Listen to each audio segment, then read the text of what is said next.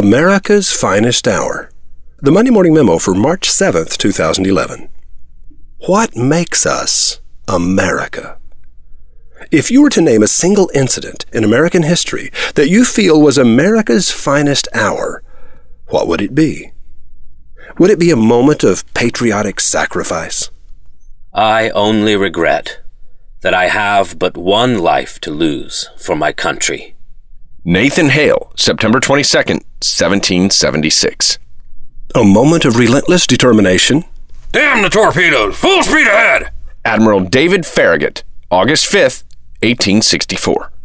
A moment of far flung vision, an impossible dream. I believe that this nation should commit itself to achieving the goal before this decade is out of landing a man on the moon and returning him safely to the earth. John F. Kennedy, May 25th, 1961. I have a dream. My four little children will one day live in a nation where they will not be judged by the color of their skin, but by the content of their character. I have a dream. Martin Luther King Jr., August 28th, 1963. A moment of come from behind to win.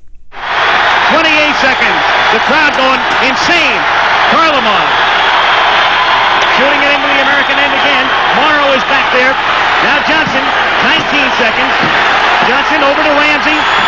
Bilyaletdinov gets checked by Ramsey. McClanahan is there. The puck is still loose. 11 seconds. You've got 10 seconds. The countdown going on right now. Morrow up to Silk. Five seconds left in the game. Do you believe in miracles? Yes! Unbelievable. Al Michaels, February 22nd, 1980. Penny and I were having lunch with our friend Rich Mann when he made a casual comment that sent such tremors through me that I wondered if Austin was having an earthquake.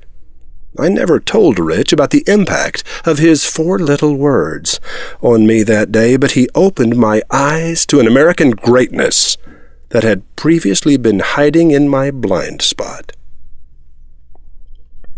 The moment that defines America for me the moment I'll be proud of forever was December 12th, 2000, when no one started shooting.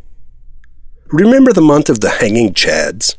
Al Gore won the popular vote of the nation on November 7, 2000, but George W. Bush won Florida's 25 electoral votes by a storybook thin margin to gain the presidency 271 votes to 266 but the state laws of Florida required a recount due to the microscopic margin of victory. On November 26th, Florida's Secretary of State Katherine Harris certified Florida's voting results, declaring Bush to have won the state of Florida by 537 votes.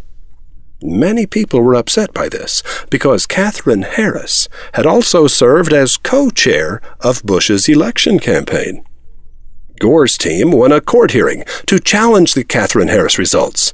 The American people were confused, nervous, and anxious. On December 1st, fully three weeks after Election Day, the U.S. Supreme Court heard arguments over whether the Florida Supreme Court had overstepped its authority in managing the recount. A week later, Florida's High Court upheld their previous position. Bush argued, Gore argued, and the leadership of our nation hung in the balance. Finally, on December 12th, the U.S. Supreme Court stopped the Florida recount, effectively declaring Bush to be the winner. The Supreme Court vote was 5 to 4. And no one started shooting. How many nations on this earth can rest in the knowledge that there will be a peaceful transfer of power even in moments of heated disagreement. No one started shooting.